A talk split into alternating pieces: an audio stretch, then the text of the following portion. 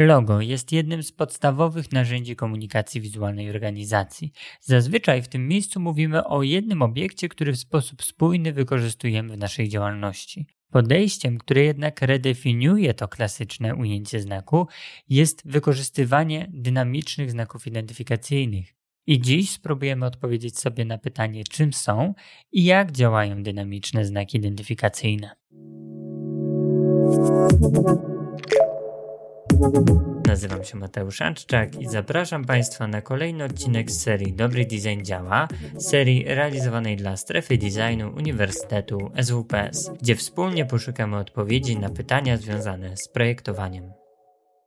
Na samym początku pozwolę sobie odwołać się do tego, co już w ramach serii Dobry Design działa, miałem okazję powiedzieć i co już się pojawiło a propos znaku, czyli tego, że znak jest bardzo uproszczoną formą graficzną.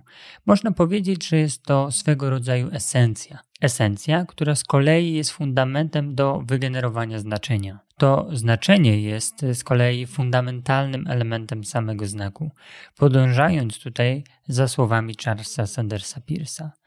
Nacisk na niesienie przez znak e, wartości informacyjnej e, oczywiście będzie inny w przypadku znaku wykorzystywanego na potrzeby systemów orientacji, a innego w przypadku znaków identyfikacyjnych. Niezależnie od tego, żyjemy w świecie znaków.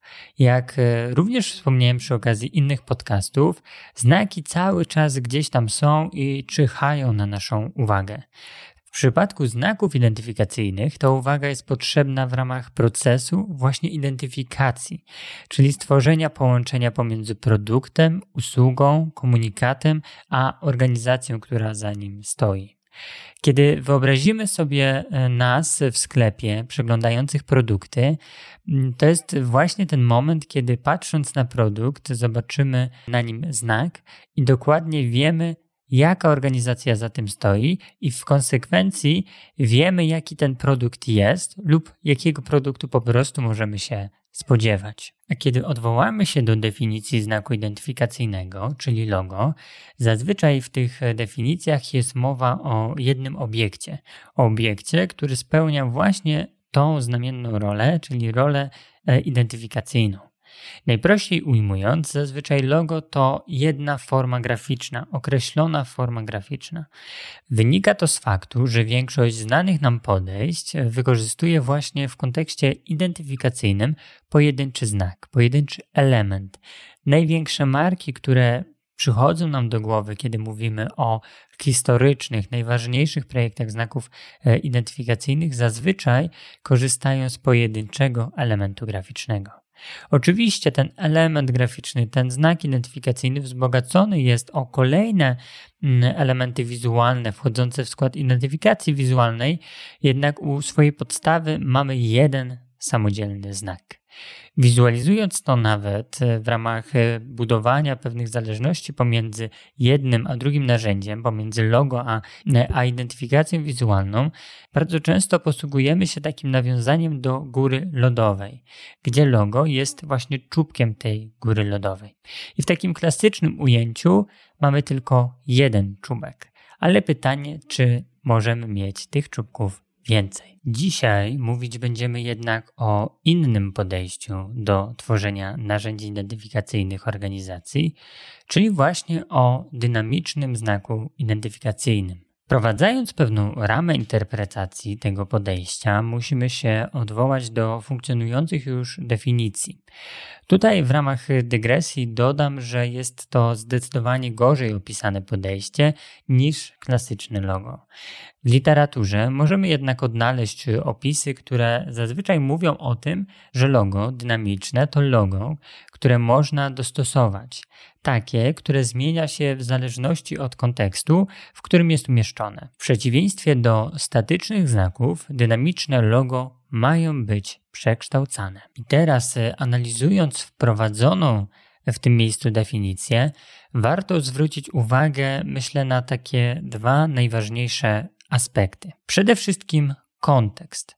Kontekst, e, czyli fakt, że znak zmienia się ze względu na to, gdzie i kiedy występuje. Oraz właśnie ta zmiana, czyli fakt, że u podstawy takiego znaku leży właśnie ta zmiana. Czyli z założenia te znaki mają się zmieniać, ale o tym jeszcze za chwilę.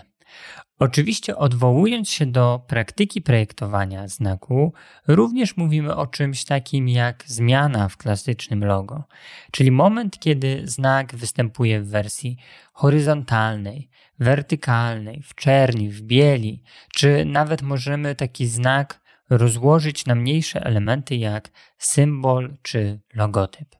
Różnica warta podkreślenia leży jednak w samym właśnie fundamencie znaku.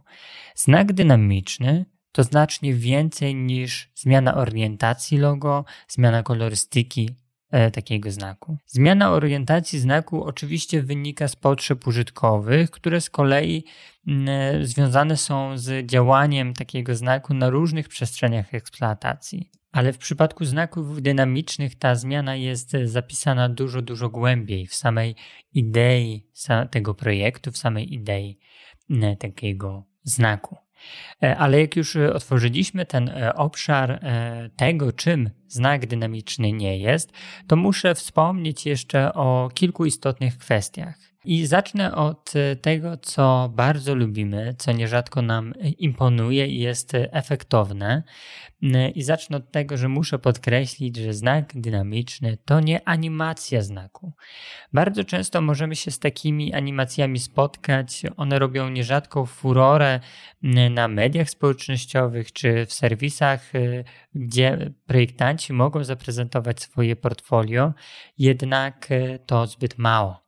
Bardzo często możemy spotkać się z takim rozwinięciem znaku, podkreśleniem pewnych jego aspektów, jak y, chociażby idea za pomocą właśnie animacji. I to, że znak się animuje, jest oczywiście bardzo mm, dobrym kontekstem wykorzystania takiego znaku, jednak ta wspominana przeze mnie ciągle dynamiczność nie wynika zdecydowanie z ruchu. Jeżeli znak daje się animować e, i wykorzystywać właśnie w ten sposób, to może to być dla nas e, informacja, że znak jest e, użyteczny. W tym miejscu oczywiście muszę, muszę dopowiedzieć, że takich zmiennych jest dużo, dużo więcej, więc wszystko trzeba wziąć pod uwagę, ale zawsze to jakaś wskazówka. A jak już mówię o zmiennych, to wykorzystam ten fakt do tego, aby powiedzieć o kolejnym takim aspekcie, który może być mylony z dynamicznym znakiem, e, czyli e, o responsive logo design. Dla części z Państwa wspomniana nazwa może przywoływać na myśl coś takiego jak responsive web design i nie bez przyczyny. Kiedy projektujemy stronę internetową, musimy uwzględnić fakt, że będzie ona otwierana na różnych urządzeniach, a te chociażby operują różną rozdzielczością. Tym samym zaprojektowana przez nas strona internetowa w sposób możliwie autonomiczny powinna dostosowywać się do tegoż urządzenia. Sprowadzając to do minimum, e, treść strony internetowej powinna mieścić się zawsze na tej przestrzeni e, roboczej, e, która jest dostępna, czyli na ekranie telefonu, tabletu czy innego urządzenia, na którym taką stronę e, otwieramy. Podobnie jest w przypadku Responsive Logo Design, kiedy to logo zmienia się ze względu na przestrzeń e, ekspozycji. Im mniej miejsca, tym logo ma mniej elementów. W wielu przypadkach jednak te modyfikacje znaku polegają na ukrywaniu coraz to większej ilości elementów. Zazwyczaj zaczynamy od typografii, a później upraszczamy symbol, i później upraszczamy jeszcze to e, uproszczenie. Choć to podejście wydaje się całkiem ciekawe, to u swojej podstawy ma kilka aspektów, nad którymi warto się pochylić z takim krytycznym okiem. Przede wszystkim, jeżeli w ramach takiego procesu upraszczania znaku E, ten znak daje nam taką możliwość, czyli daje się jeszcze bardziej uprościć, to dla nas, jako projektantów znaku, powinna być to informacja, że logo w swojej podstawowej formie może być prostsze, a celem w tym przypadku nierzadko jest to, aby logo faktycznie było najprostsze, jak to możliwe. Kolejna kwestia to fakt, że w wielu przypadkach to logo w pewnym momencie przyjmuje zupełnie inny kształt, inną formę i odniesienia. Nie ma przez to nawiązywalności pomiędzy kolejnymi formami samego znaku. Dzieje się tak z bardzo prostej przyczyny, aby było wystarczająco prosto, aby można było jeszcze bardziej to, tą formę podstawową znaku uprościć. Może to wprowadzać naszych odbiorców w błąd, ponieważ musimy pamiętać o tym, że e, osoby, do, której, e, do których kierujemy naszą komunikację, którzy spotykają się z naszym znakiem, uczą się tego znaku. Przez co taka radykalna w niektórych kontekstach zmiana może być przez nich niezrozumiana albo e, wymagająca dużo większego nakładu e, komunikacji, dużo większego nakładu e, też takiego mm, zrozumienia, po to, aby faktycznie to połączenie, tą identyfikację wywołać. I tutaj możemy odwołać się do tego, co pojawiło się na samym początku dzisiejszego podcastu, czyli właśnie to wygenerowanie interpretanta, czy w przypadku znaku identyfikacyjnego wygenerowanie tej identyfikacji połączenia produktu z organizacją, która za nim stoi. I z premedytacją pomijam również fakt, że nawet w standardowym ujęciu logo mówimy również o modyfikacjach ze względu na dostępną przestrzeń roboczą. Przykładowo, prezentujemy jedynie symbol, kiedy to logo składające się z logotypu i symbolu ma pojawić się w przestrzeni, gdzie ten logotyp niezbyt dobrze może popracować. Będzie nieczytelny, będzie e, źle wpływał chociażby na e, kompozycję. Abstrahując jednak od e, samych wątpliwości dotyczących e, responsive logo design, znowu warto podkreślić, e, posługując się wprowadzonymi wcześniej argumentami, że dynamiczne logo oczywiście zakłada modyfikacje ze względu na dostępną przestrzeń, kontekst użycia, czy to, jak budowana jest kompozycja, jednak ta zmienność idzie dalej i wynika z idei stojącej za samym znakiem, stanowi dla tego znaku fundament. Jestem praktycznie przekonany, że korzystacie Państwo z wyszukiwarki Google, a jeżeli nie, to chociaż raz mieli Państwo taką okazję, to tutaj już przechodząc e, do e, kolejnego aspektu, kolejnego przykładu, czym dynamiczne logo nie jest, odwołam się do programu Google Doodles, czyli takiego programu, w ramach którego Google w swojej przeglądarce niejednokrotnie już miał okazję prezentować nam swoje e, logo. Logo w zmienionej, nierzadko bardzo dalekiej od podstawowej e, formie. E, wspomniane przeze mnie działanie ma swoje właśnie korzenie w tym programie, gdzie specjaliści Google projektują szeroko rozumiane elementy graficzne, mniej lub bardziej inspirowane samym znakiem i nawiązują przy tym do różnego rodzaju aktualnych wydarzeń, wydarzeń historycznych czy e, znanych e, osobistości. Choć zdecydowanie jest to znowu bardzo e, imponujące, bardzo angażujące, ciekawe, to nadal dalekie od idei dynamicznych znaków. Powiedziałbym, że jest to taka wariacja troszeczkę na temat samego znaku. Jest to sprytne wykorzystanie znaku do tego, aby budować komunikację, aby budować zaangażowanie swoich odbiorców, w tym przypadku odbiorców wyszukiwarki Google. Podsumowując ten segment, jasno możemy powiedzieć, że podejść jest wiele. W projektowaniu tak jest, że podejść mamy bardzo dużo, tak, tak jest y, również i w tym przypadku. Możliwości na to, aby kreatywnie wykorzystać znak, mamy bardzo, bardzo dużo i to w komunikacji organizacji e, widać. Jednak kiedy mówimy o znaku dynamicznym, to daleko nam do animacji, wariacji na temat logo czy modyfikacji wynikających z kontekstów użytkowych, czyli tego, czy znak może zafunkcjonować z samym symbolem, czy też nie.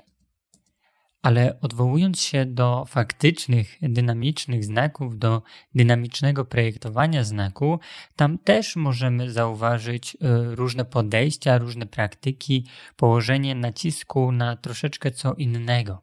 Choć nie ma jasno zdefiniowanej klasyfikacji tego, czym są dynamiczne znaki, jakie kategorie możemy w ramach e, tego obszaru sobie wyłonić. Na potrzeby dzisiejszego materiału pozwoliłem sobie taką kategoryzację stworzyć, bardzo prostą, operującą dwoma kategoriami systemu otwartego i systemu zamkniętego.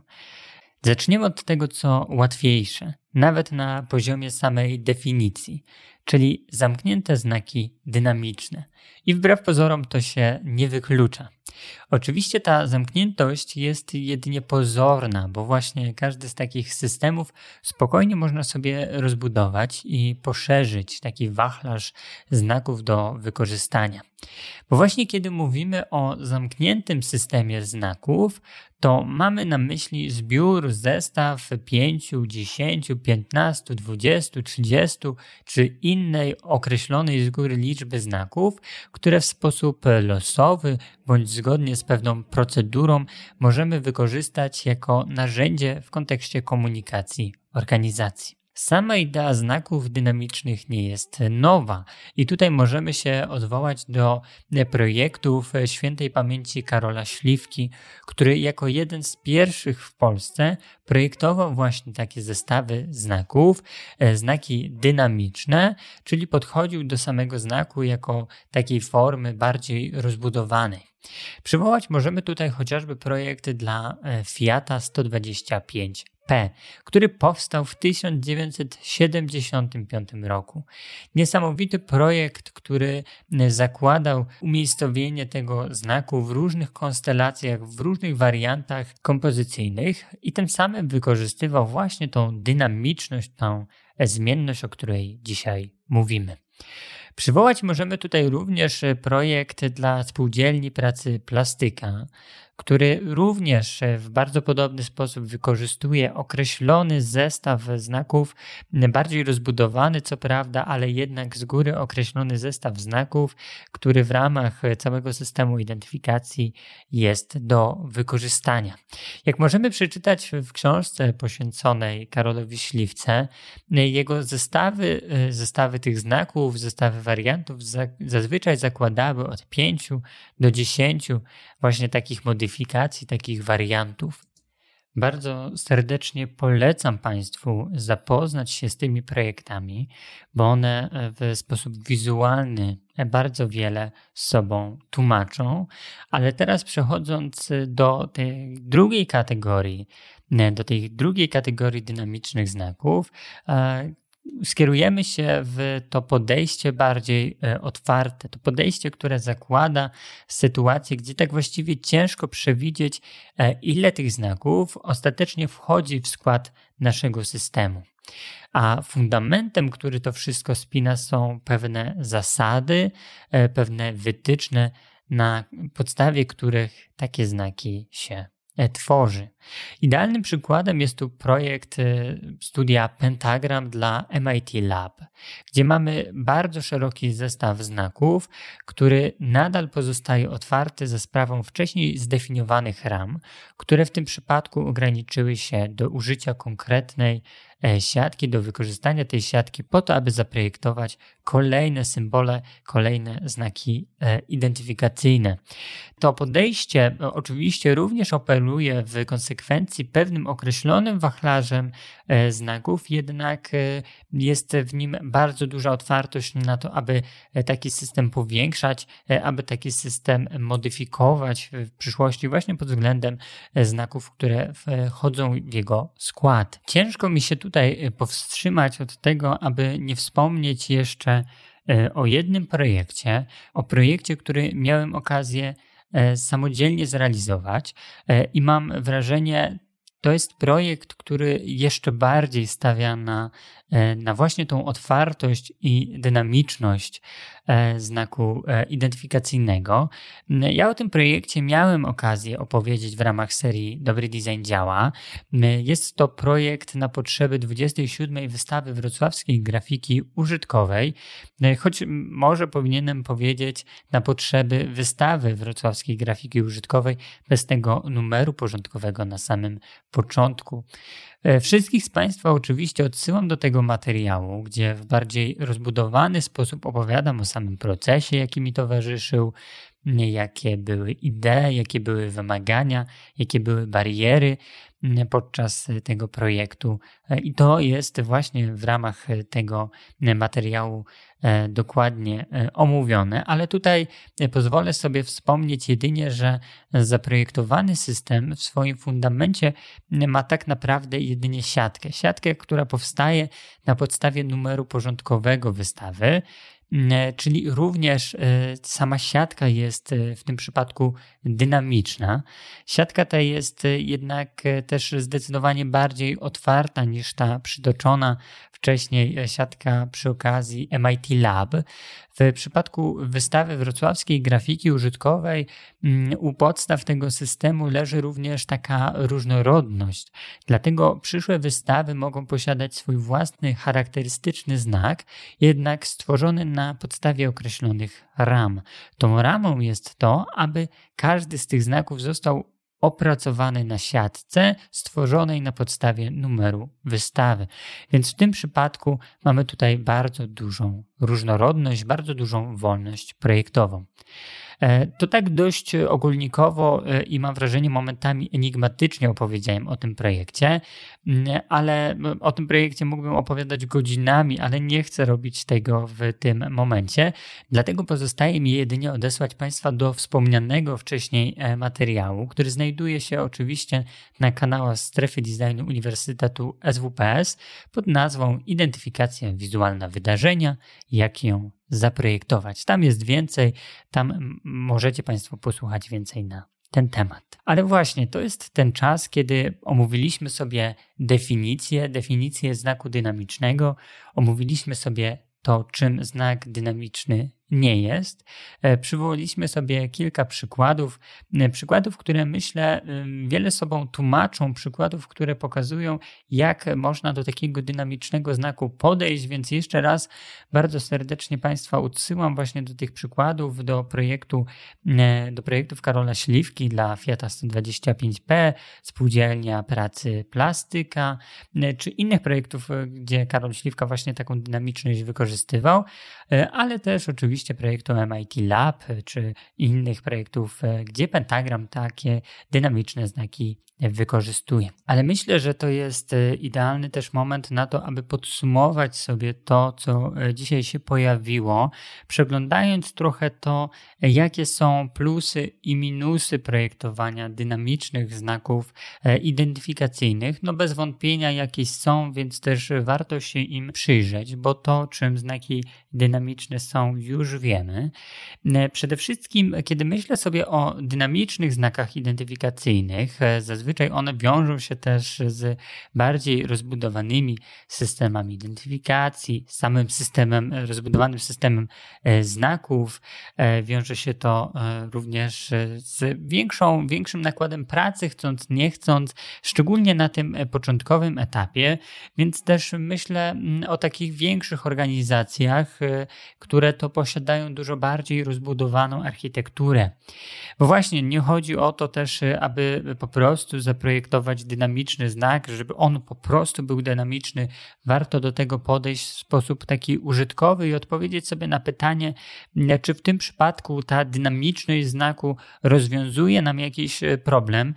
Kiedy myślę o mm, organizacjach, o rozbudowanej architekturze mm, marki, no tam ta dynamiczność może przydać się o tyle, że że właśnie każda z tych marek, podmarek, submarek y, czy brandów podrzędnych może posiadać swój charakterystyczny znak, może posiadać coś swojego indywidualnego, a nadal będzie to wpisywać się w taki szerszy system, system dla całej organizacji, dla marki korporacyjnej e, i tych wszystkich subbrandów, więc e, użytkownicy, nasi odbiorcy będą mogli stworzyć takie połączenie pomiędzy jedną marką a drugą e, i właśnie stwierdzić faktycznie, że te marki mają jakąś relację ze sobą, należą chociażby do jednej korporacji, kiedy na przykład takiej sytuacji sytuacji nie chcemy, chcemy, aby te marki były bardziej od siebie odrębne, to oczywiście dynamiczny znak e, raczej się tutaj nie nada, chyba że jakoś sprytnie to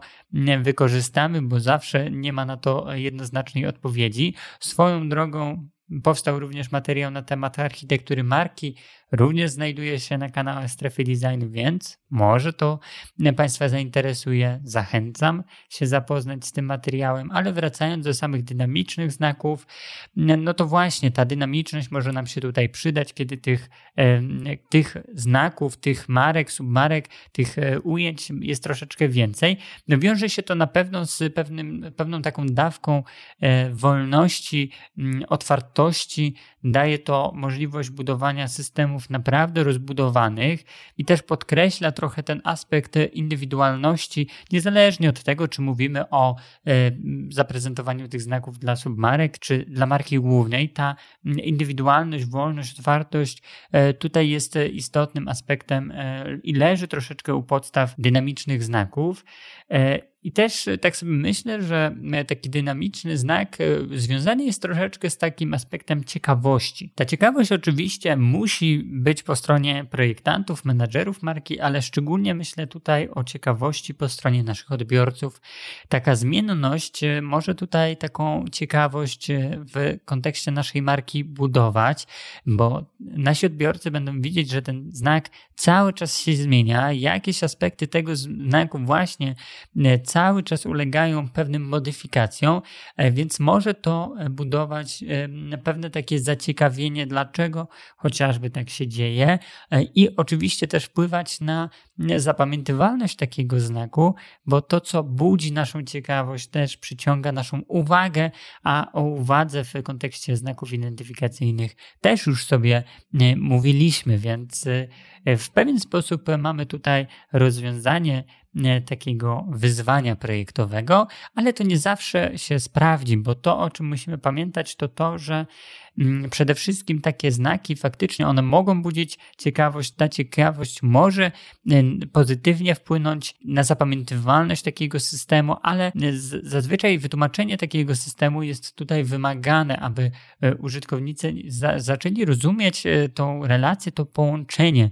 E, czyli wymagane jest po stronie organizacji, aby mm, poprowadzić tą komunikację w taki sposób, aby ten system się tłumaczył, aby nasi odbiorcy byli zorientowani, dlaczego dlaczego właśnie te zmiany e, ostatecznie zachodzą, bo wspomniałem o tym, że e, taki znak może wzbudzić ciekawość po stronie odbiorcy, będzie zastanawiał się, dlaczego ten znak się zmienia. No to właśnie powinien taką odpowiedź w kontekście komunikacji organizacji ostatecznie odnaleźć, aby zorientować się, jak to wszystko funkcjonuje i dlaczego tak właściwie jest.